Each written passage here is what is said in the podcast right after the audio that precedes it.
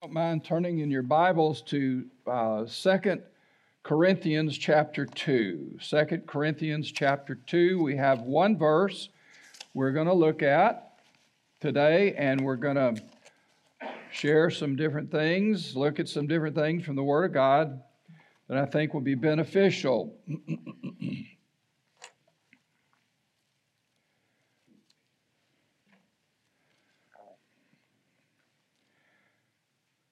Second Corinthians chapter 2 verse 11. Verse 11. Lest Satan should get an advantage of us. I want y'all to think about that, what we're reading here. Lest Satan should get an advantage of us, for we are not ignorant of his devices. We are not ignorant of his devices.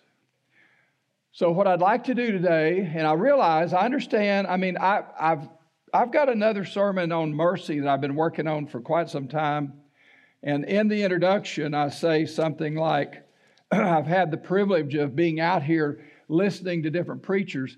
And, and I, I'm all of a sudden, I'm thinking a lot about your, I mean, what you're hearing coming from this pulpit and how difficult it is to communicate what we're trying to communicate, but receiving it out there in the congregation. It's, it's a, you know, if I'm out here listening, then I'm listening as a member, listening to the preaching, and it just, it's different. So I don't know that y'all can really understand and appreciate how difficult it is to communicate because honestly, I think just about anything you could say could be misunderstood or taken the wrong way. I mean, I think even in making announcements, Dan does a great job, but he's often commented, you know, I should have said it this way or I shouldn't have said it that way. And it's just, it's very, when you have, you're a public speaker, I'm telling you, it's very challenging. So I'm becoming more and more aware of that, and I'd like, so I understand that what I'm going to do today is going to be some of you are going to say, Well, I've heard these stories. But you have to think that there are people, and I know there are people in this room today that have not heard some of these stories. So it's going to get everybody on the same page, and we're going to look at some very practical things from God's Word that I think should help us as we uh, deal with the devil and, and his tactics his strategies against the church and against us as believers. So, most of you remember me telling you this, but we came to North Belt in 1986. There was the parsonage was over here, the fifth house down, and we moved in in May of 1986. Now the uh, before we moved in, we actually, as a family, went in and painted. The church paid for the paint, but we painted the whole inside of the house because it just needed done and it hadn't been done. So we moved in in May, but because of my wife having a family um, uh, get together for the family reunion the first Sunday of every June, so instead of June 1st, the first Sunday being our first Sunday, it was the second Sunday. And that's why we celebrate the anniversary on the second Sunday, because we were here, but we weren't actually, we were up in East Texas on the first Sunday, but the next Sunday we were here officially.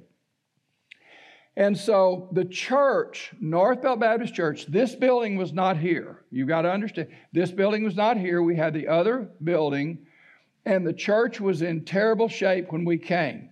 Now, I was coming from a church that we'd started in Baytown and we were meeting. We had met for over two years in a daycare. And a lot of those folks that had joined that church got job transfers and moved out. So that church started drying up. And I was thinking, what do I do? And I'd never sent out a resume ever. I just felt like that was kind of not the right thing to do. But I saw that North Belt needed a pastor, their pastor left. So I put together a resume, I sent it to them, and in the resume, in red, I highlighted that I was the chairman of the uh, information chairman, the Basic Life Seminar in downtown Houston. Two women on the committee, um, on the pulpit committee, had attended the basic seminar and they were all supportive of the basic seminar.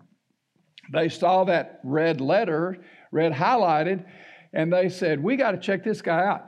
Now, they said, they told me it was Norma Wells and another lady. So it was Leo Wells' wife was on there. They said they had a stack of resumes. They had a stack of resumes, preachers wanting this position. But when they were thumbing through, reading them all, and they came across mine highlighted in red there at the base seminar, they said, Oh, we want to check that guy out. So they did. Now, the former pastor from this church, when, uh, he was a great uh, pulpiteer. He had a gift. He could communicate. He had a vocabulary. He was very gifted in the pulpit. And, uh, but, you know, you can be gifted in the pulpit and not have wisdom that you need to be a pastor. And so he wanted to start a new church. So he took, if you can imagine, he took the majority uh, of the new, I mean, the young couples with him, and they started a new work. That left for North Belt all the old people. I mean, there were, there were no young people, no young couples, no young, no little babies. It was just all the grandparents kind of people. That's who, when we came. And so on a good day, we had 35 and we were five. On a good day, we had 35 and we were five. First, right out of the box, we hadn't been there six weeks, and we had, you know, people got up to sing, and it always makes me a little bit nervous when people start getting up. Well, this lady got up to sing, but she didn't bring her hymn book. She brought her big, thick Bible.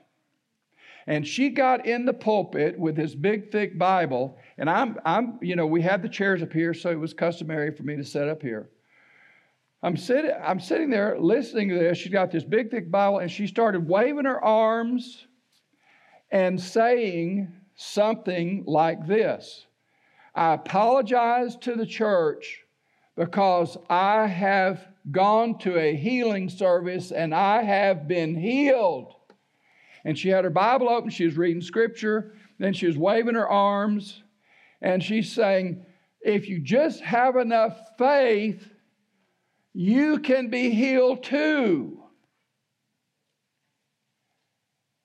And there was a little boy his parents brought him, and he was in a wheelchair, and he wore a, a football helmet, and he could not walk.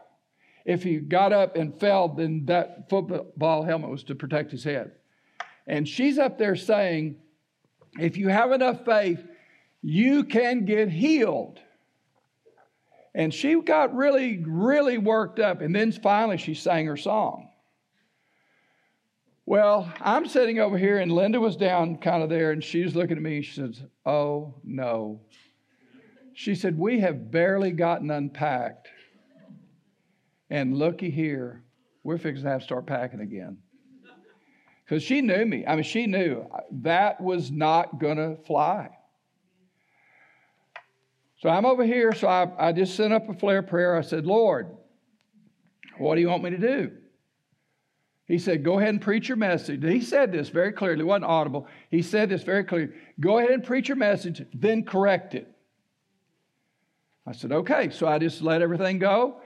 I, I got up, preached my message, and I was holding the invitation, and I was down front in that building over there, down front, had a decent crowd that day, maybe 45 or so. And there was a man sitting about four or five rows back, a man that was a visitor, had been faithfully coming. And, and I remembered that I had told him the Sunday before that I would meet with him and we'd go out to lunch together. Because we lived right here, so we were close. So during the invitation, I went to him and I asked him for forgiveness because I'd broken my word. I said, I told you I would call you, but I didn't call you. I'm sorry, I forgot. And would you forgive me? And he said, Sure, let's just, you know, we'll set another date, we'll try to do it. I said, Great. So I did that in front of everybody, but just between him and me, okay?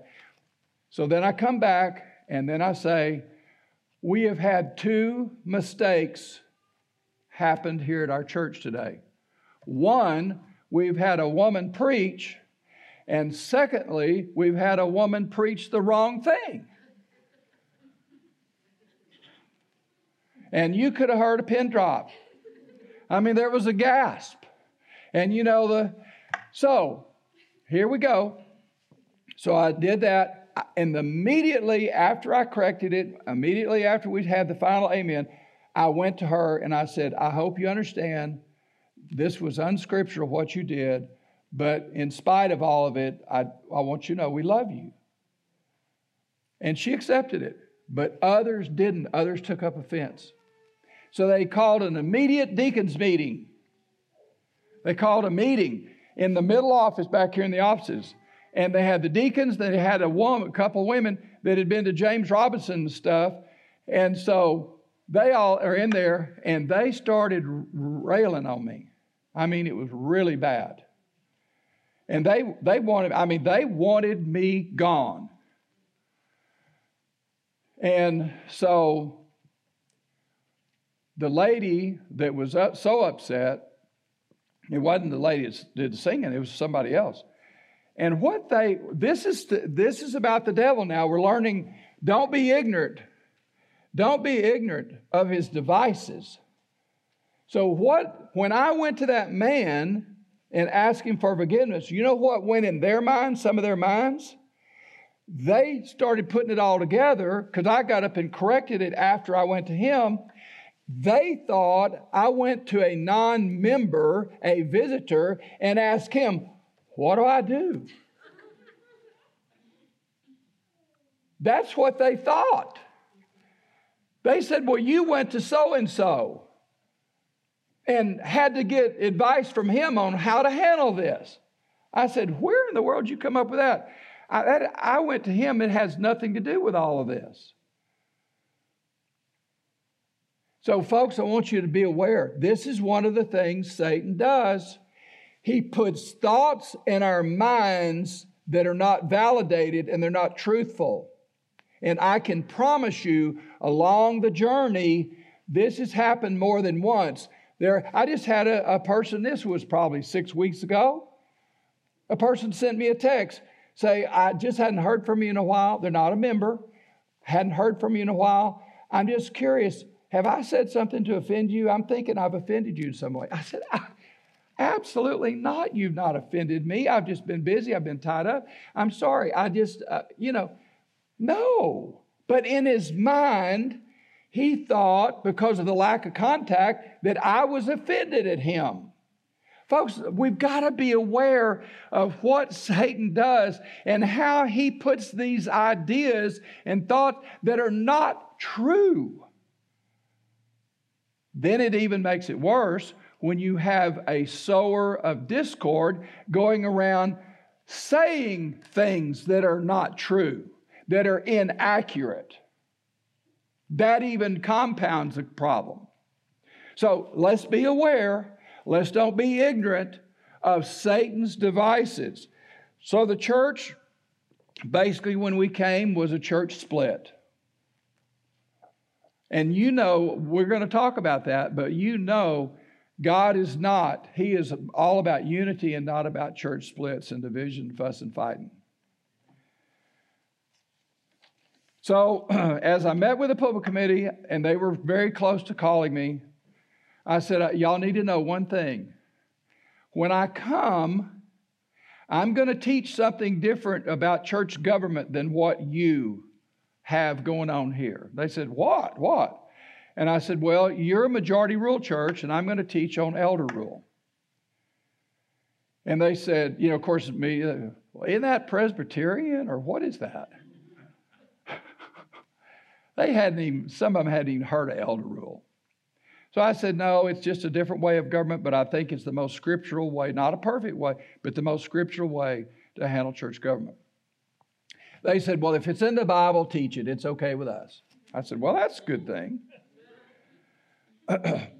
so I started. They called me. We moved in, started, and I just, every chance I got, I was preaching about, I'd bring up elders and I would use the 10 spies a lot. You know, majority rule there, they didn't turn out so well. You know, that wasn't the greatest decisions ever been made by majority. And so, you know, just keep hammering that, hammering that. And after about a year, we had a business meeting on Wednesday night, typical, you know, church business meeting. Oh my goodness. And can y'all imagine? I was the pastor and I was the moderator of the business meeting. I couldn't even vote. I didn't have, I had to, if you want to follow the Robert's Rules Order, I had to get someone take my spot. I had to step down and then I had to be recognized to be able to make a, a, a comment or anything about the decision that was being made uh, in the church. So they, they voted on a business meeting night, they voted to go to majority, I mean, to uh, elder rule. So technically, they gave up their right to vote. They voted from this night forward, we're not going to vote any longer. But here's the catch, people, and y'all need to understand this. You've heard this before, but you've got to understand this. They voted to go to elder rule, but we didn't have but one elder, and that was me. We there Harris County posses couldn't go find an elder around here. There was nobody qualified. Steve Sackett was saying, Rod, I'm hearing about the church. I want to come. I said, Steve, don't come yet. It's not ready for you. And I literally, I mean, I literally, you can ask him. I asked him to not come for quite, I mean, several weeks because he, he was anxious to come. I said, we're, we're not there yet, Steve. Just hang. So then Steve came, and then he started telling Doug Meyer, and then Doug Meyer came, and that's how Doug Meyer came to the church. And Doug Meyer was the first, other than me, but he was the first uh, elder we ordained. And then it started growing. And we went from 35 to, I don't know the sequence, but you can get the picture over 100, over 200, over 300. We had to set up an overflow room, big, big screen TV, people sat in there. But the big attraction was ATI and homeschooling. That was the big attraction. And um, one Sunday, 22 people all at the same time joined the church. 22 people. So it got up close to 400 at times we were able to save the money for this building, and we saved. We saved for 12 years. We were determined to pay cash. We were not going to go into debt. And we saved for 12 long years, waiting for God to provide the money. And you can imagine, costs kept going up, expenses kept going up, everything kept going up, but we just kept faithfully waiting, and God provided the money, and then we pulled the trigger and we built the building. So,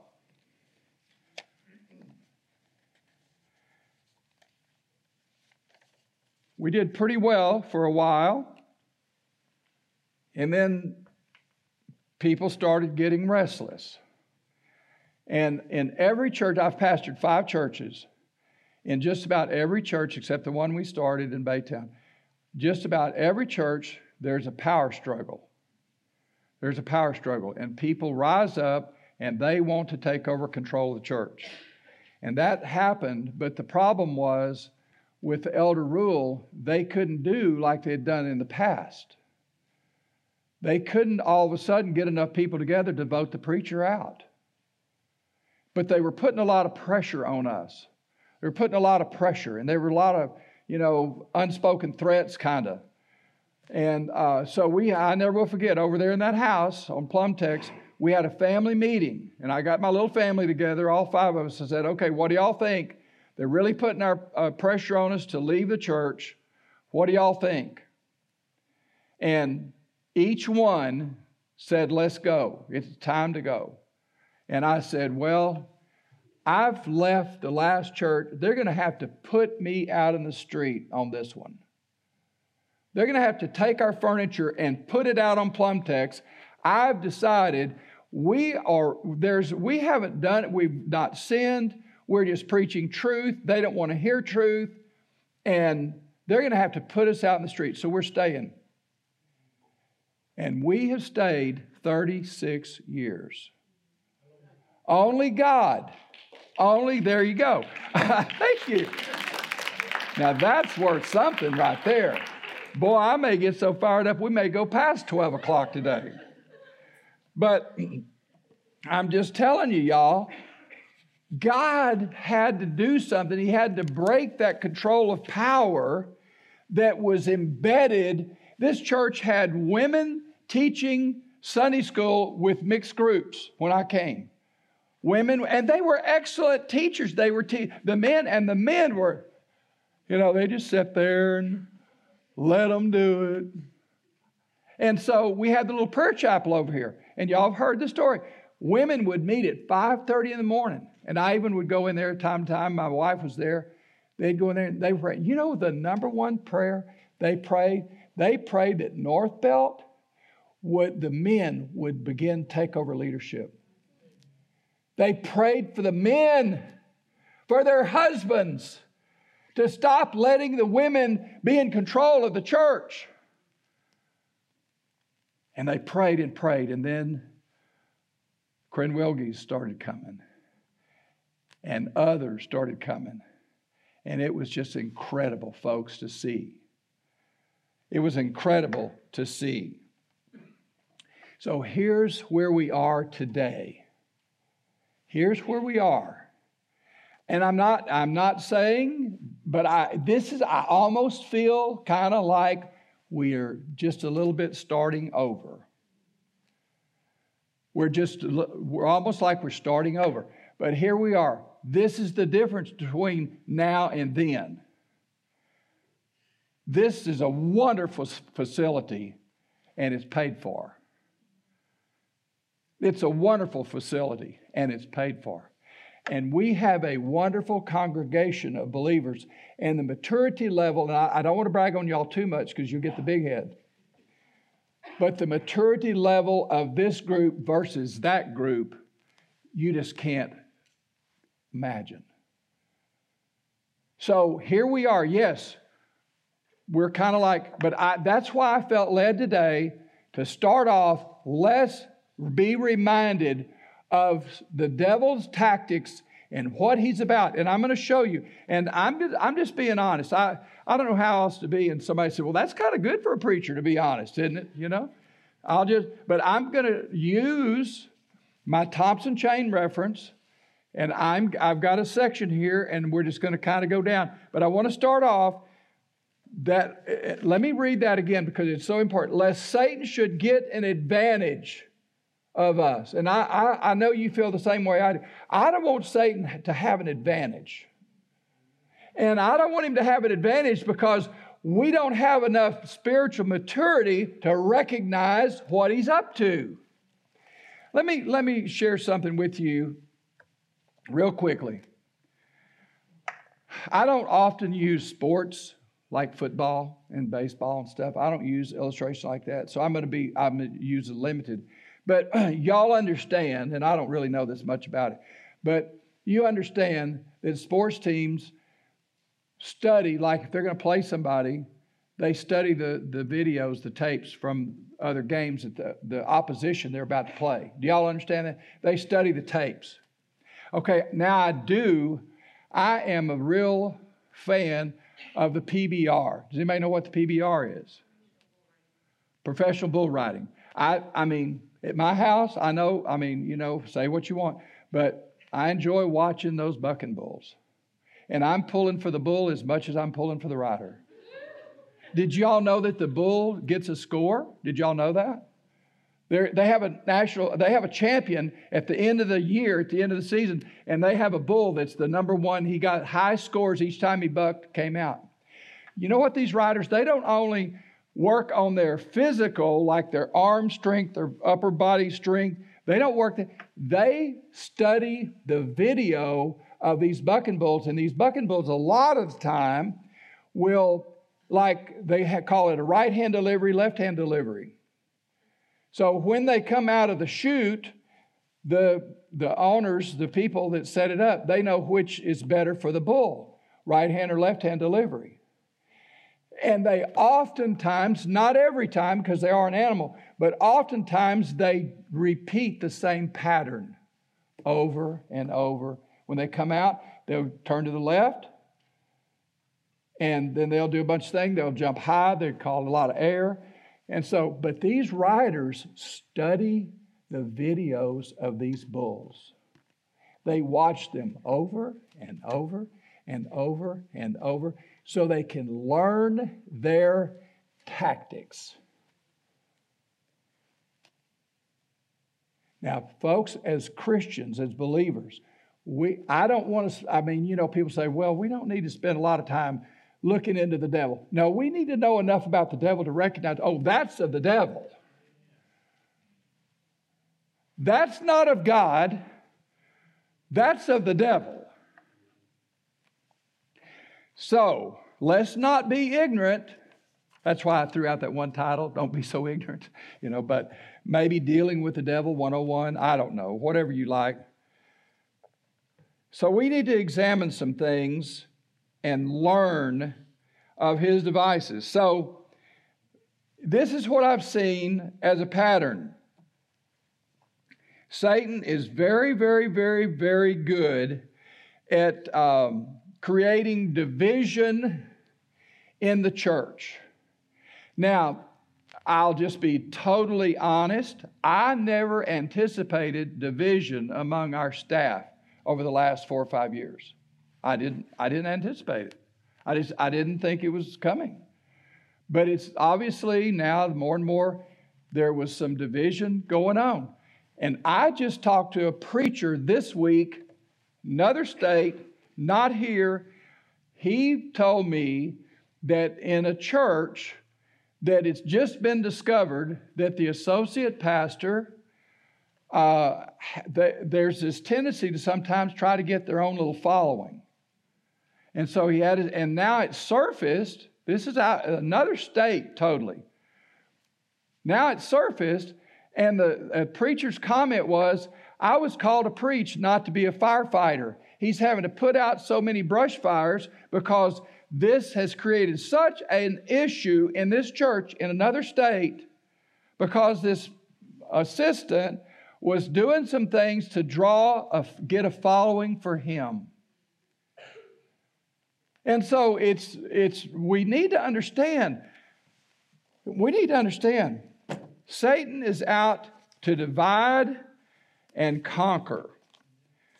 He is out, he, will use, he will use anything. That's why you've heard me say that it really bothers me, all the denominational issues and all the denominational stuff. It bothers me because those who are genuine believers are so divided, the body is not unified. We are all split up and we could say, well, I can only worship with these that believe these doctrines. And so it's, it's imperative that we, that we understand this idea. So go to 1 Corinthians 1. Let me read it real quickly because we're running out of time already.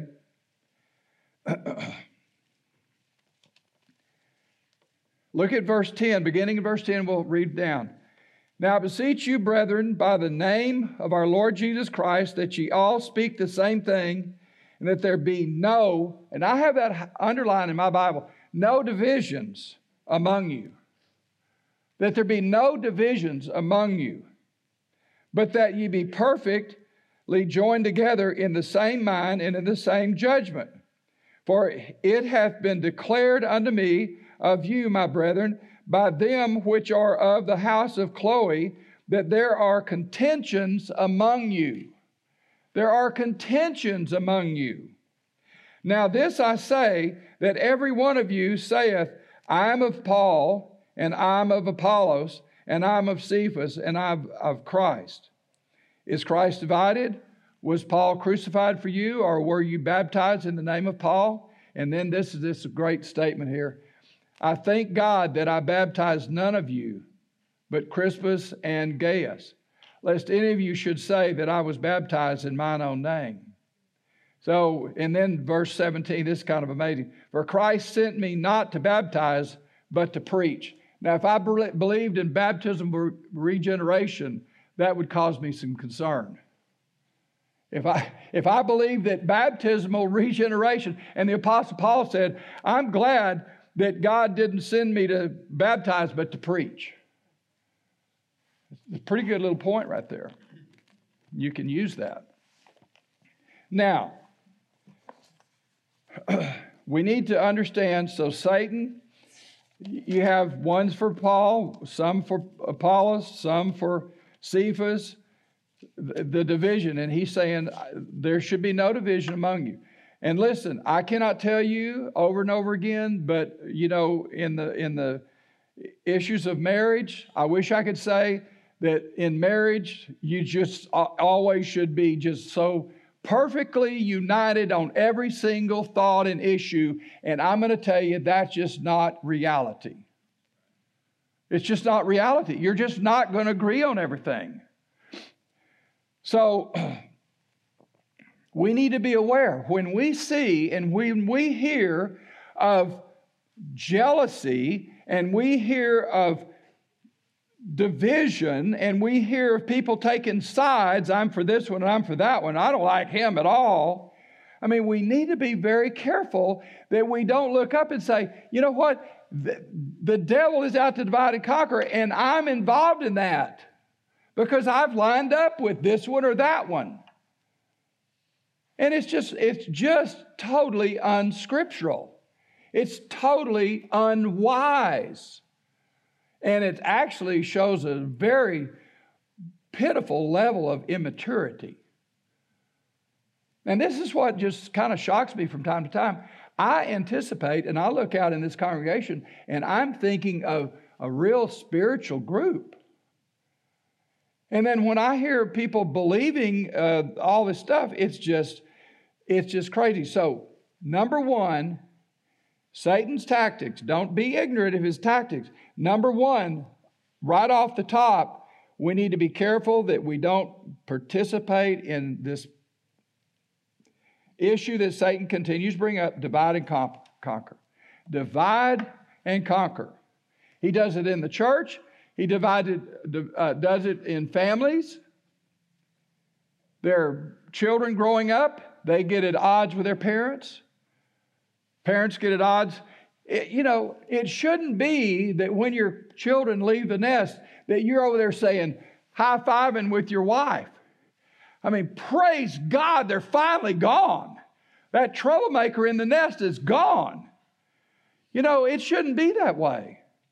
We ought to be excited that we've got oneness and unity, and the tears are tears because you love each other. Because you hate to see, you want the best, you hate to see them leave, but you, you don't, you don't, don't allow Satan to do that. Now then, I'm going to look now at the Thompson, and I'm going to kind of quickly go over some of these. Number one is tempting. Satan tempts us in the area of disobedience. And this is found in Genesis 3, 4, and 5. And the serpent said unto the woman, Ye shall not surely die. What did God, what did God say? What had God said about the garden and participating, in eating in the fruit? What did he say? In the day that you eat of the forbidden fruit, what? Ye shall surely die. What did Satan say? You'll not die. You're not going to die. For God doth know that in the day ye eat thereof, then your eyes shall be opened, and you shall be as gods, knowing good and evil. See how he takes the, that? This was what God had already spoken, God had already said, and he's trying to get them to be disobedient to God. You're not going to die, but your eyes are going to be open, and you're going to be able to see good and evil, know good and evil.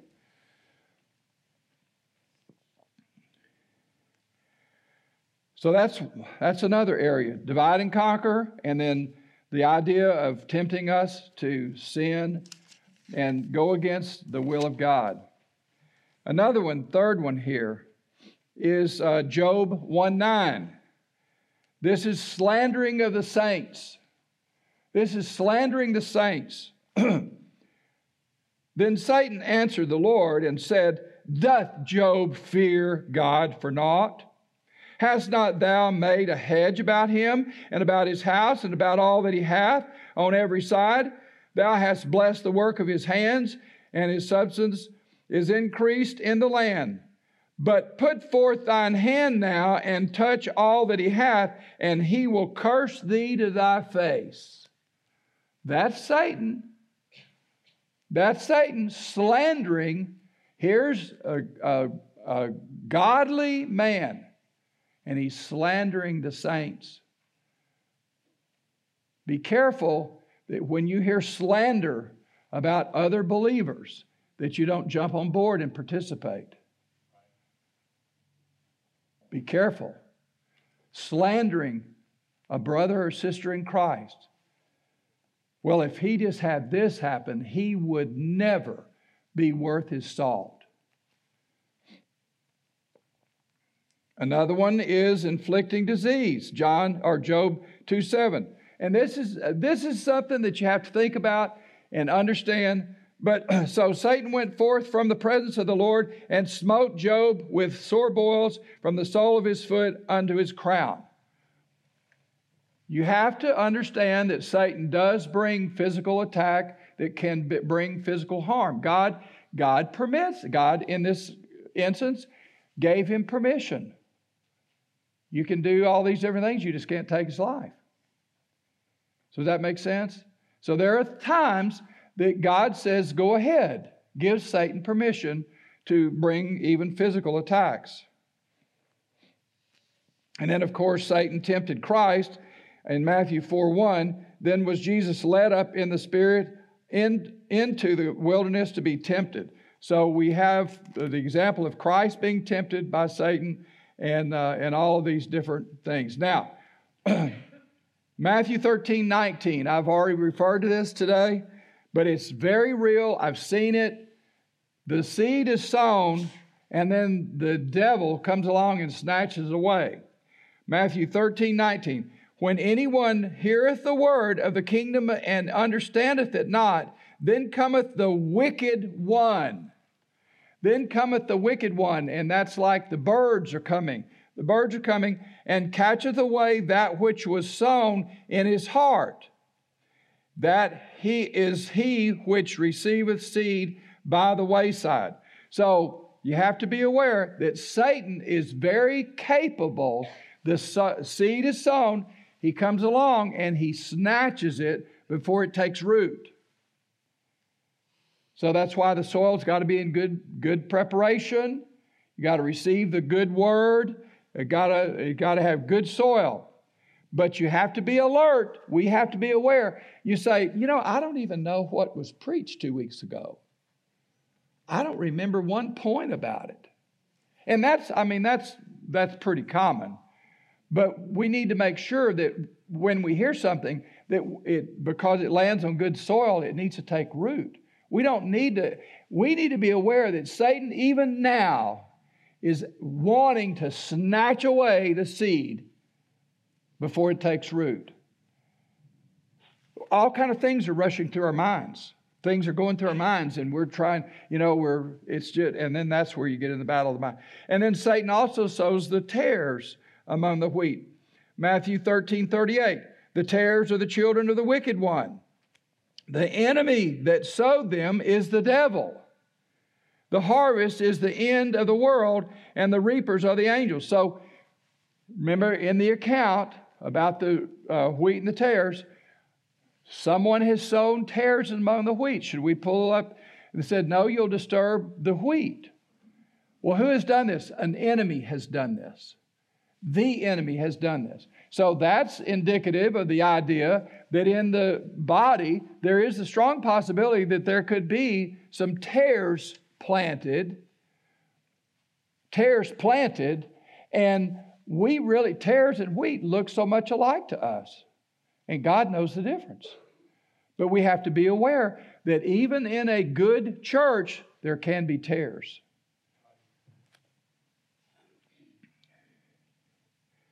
But the enemy sowed them.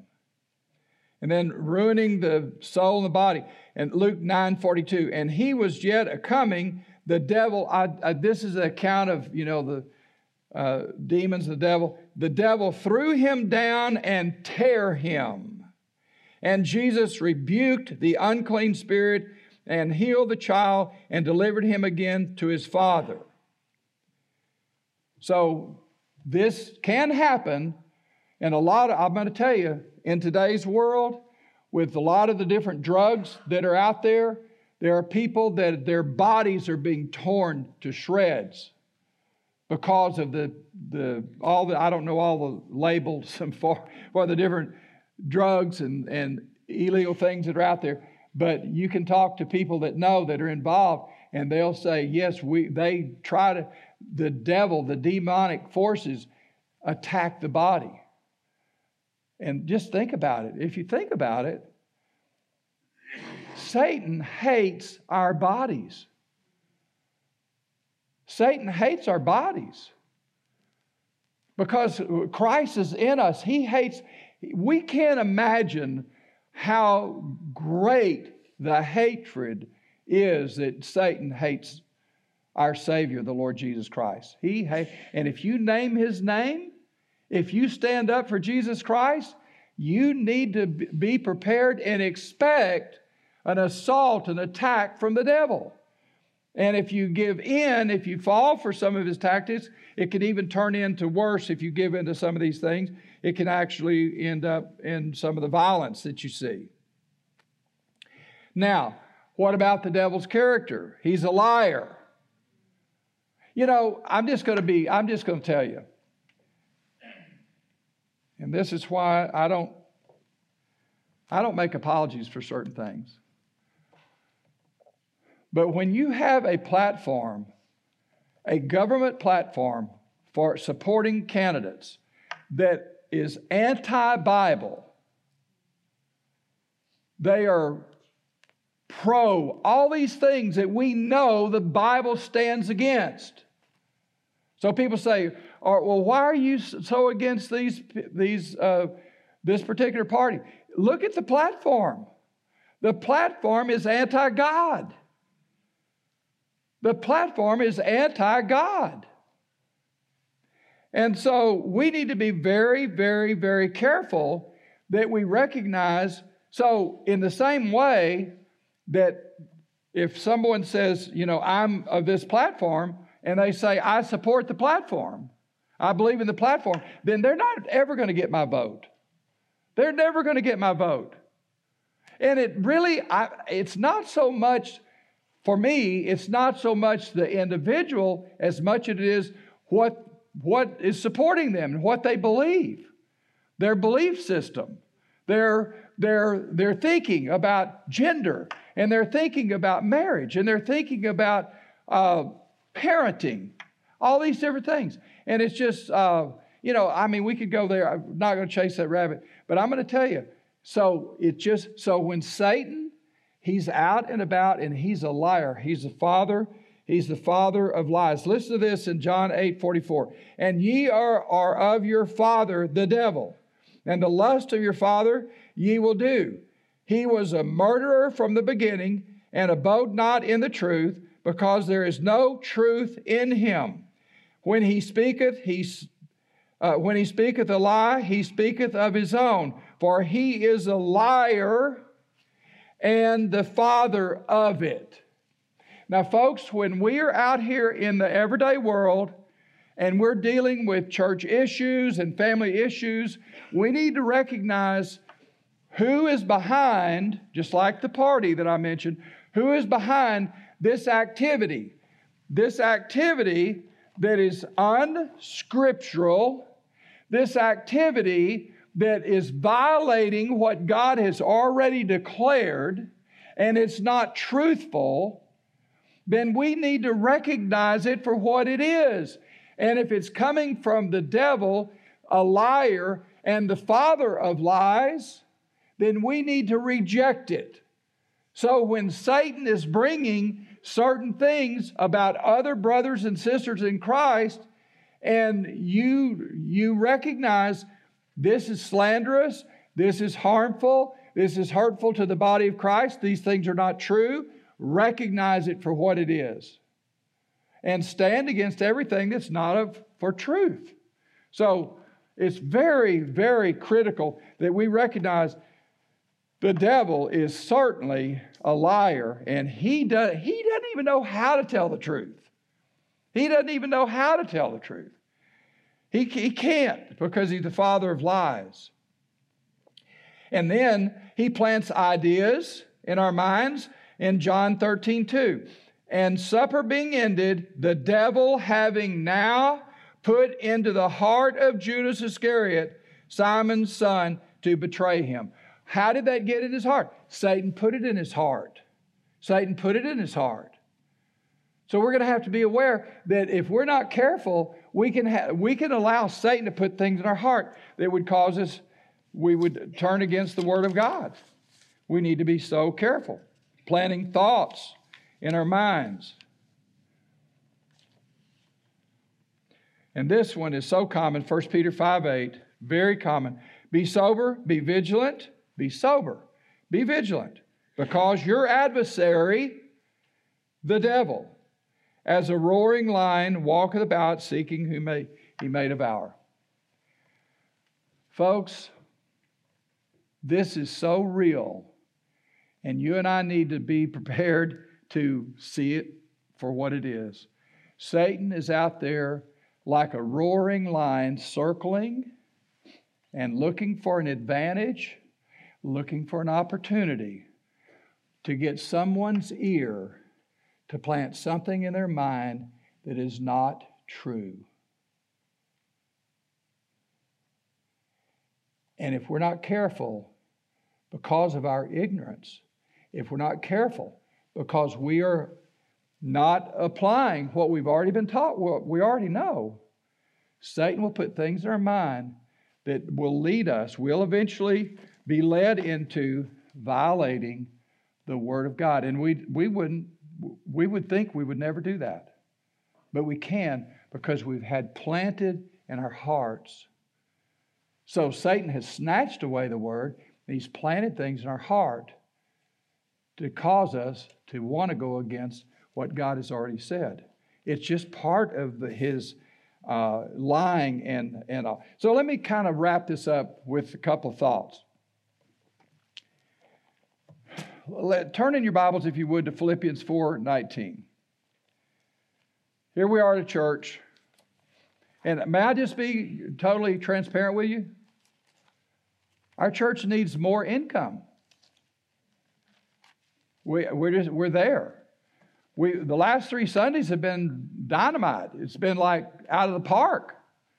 But I'm just going to tell you, you know, the future, the future of our church is excuse me, we, we need God to continue to supply and send more finances. It's going to be difficult to continue on some of the things that we feel like God wants us to do if we don't have the funds to do it. That makes sense? We really need, we need, we need, so y'all need to make that a matter of prayer and say, you know, it's going to be impossible for us to move forward and do anything any real change until we see God doing some things financially. But here's this is kind of neat, and I love these these passages. Look at uh, Philippians four nineteen. but my God shall supply all your need according to His riches and glory by Christ Jesus. Now, if you look at what had been said previously, before that verse 19, the church the Apostle Paul was saying in verse 17, Not because I desire the gift, but I desire the fruit that may abound to your account. They had been giving. And so when people give, they it's human nature to think if, if I give, if I if I give, I can give away all my savings and I'm not going to have anything. You know, I believe, this is what I believe about these verses. I believe the Apostle Paul was really addressing those who were giving out of abundance. They were actually emptying their bank accounts. And he was saying, because God is using you to reach others, keep in mind, He's going to supply all your need. Am I making, uh, is that, they were giving and they were concerned they were going to run out of money as they were giving. And He was saying, My God shall supply all your need. Read those verses Not that I desire the gift, but I desire the fruit. In other words, God is a record keeper, and He gives He keeps account of your giving, and you get rewards for your generosity. And so it's our human nature, though, to think, I got to hold on to something because my, my retirement could be gone. And he's saying, You've emptied your bank accounts, but count on this God's going to supply your needs. That's what I believe about those verses. God's going to supply your needs. So I'm just saying to the church, pray with us that God would continue to reinforce financially. And He's done it the last three weeks. You know, something else has happened in the last, say, what, three or four months? Since I've been here, I don't ever remember the number with the Cepedas and Mateo and all these outreaches of people. I don't ever remember the number of people receiving, praying to receive Christ on this property any more than the last three or three months or so. I, I, I just there's, we hadn't had a revival meeting. We hadn't had guest speakers. We haven't had, there have been a lot of people. Now, whether it's genuine or not, that's between them and the Lord. But there have been a lot of people pray to receive Christ in the last three months or so. And the last three Sundays, our offering has been way up. So I'm, I'm very optimistic. I want to encourage you to keep, to less be alert when Satan starts. And keep in mind, just like those people that thought I went and asked that visitor for what I do, they didn't have all the facts. And we need to be so careful that when we hear the rumors out there in the rumor mill, that we need to be careful that we're not jumping on something that you don't have all the facts. And if you have a question, if you have a question, Feel free to come to the elders if you have a question. We'll answer it. Because we're getting very, very close to, uh, in fact, this afternoon. Stephen, did y'all get that? You're going to be able to do that? Okay. We've got a special, and Dwight this afternoon could, might, if they get this, might need to cut the song service short because we're going to, this is all today is dedicated for us learning how to deal with the tactics of the devil. And, the, and I believe you and another person in this church said they heard this. So I've listened to most of it, not all of it. But it's by Keith Daniel. Satan has found a whisperer. And they're working on getting that for this afternoon. So we're going to probably need, it's pretty long, so we'll need to cut everything shorter. We're going to hear that because this is so, so real. And I have personally seen it in the last three or four months. We need to be careful, folks. We need to be alert. We need to stay together and we need to be unified together and be alert. If you have questions, feel free to come. If you want to talk, feel free to come. If you want to communicate something, feel free. But let's, let's don't let the devil take advantage because of our, because of our ignorance. That make sense? Let's don't let him take advantage. You know, if he's gonna, if he's gonna, if he's gonna win the, the fight, he's gonna have to earn it. And as long as we're holding tight with Christ, he, he, cannot ta- he cannot have an advantage as long as we are living for Christ. So, just a little warm up of things to come in the near future. We're going to be looking at some very practical things as we kind of draw our squiggly line and we say, God, where do we go from here? And I'm optimistic and I don't want you to be discouraged because we are we I am encouraged at this point. And uh, so anyway, we, we just need to really keep our eyes on the Lord, keep our eyes on the Word of God, and let's be careful that we don't fool around and let Satan take advantage. If God said, if you have a need, He's going to supply it. I believe that for the church. If we have a need, I believe God's going to supply it. Now then, we talk to the treasurer, we talk to different ones, but I, you need to be aware. My view is you can't treat a church like a business. The church is not a business. You need to be wise and you need to be, good, need to be a good steward. But I've seen God over and over. There's been a pruning and then there's been new growth. A pruning and new growth. ever since I've been here. There have been attack and new growth. And the funds, I mean, for us to have the money to pay cash for this building, that's pretty substantial. I forgot how much it was 800,000 or 1,200, 800,000 or so. So be encouraged. Let's, let's trust the Lord. Let's pray. Father, we thank you. We thank you for your word. We thank you for the encouragement that we need to be alert to the devices, the wicked devices of the devil. We need to be alert and watch him, be careful not to let him have an advantage because of our ignorance. So I pray that you would accomplish your will and bring honor and glory to yourself today. And if anyone is lost, today would be a great day for them as they turn their heart over and life over to Christ and be saved. We love you, Father. Thank you for allowing Jesus to die in our place and that we have an opportunity to live for him. And as John's already said today, we want to finish strong. In Jesus' name we pray. Amen.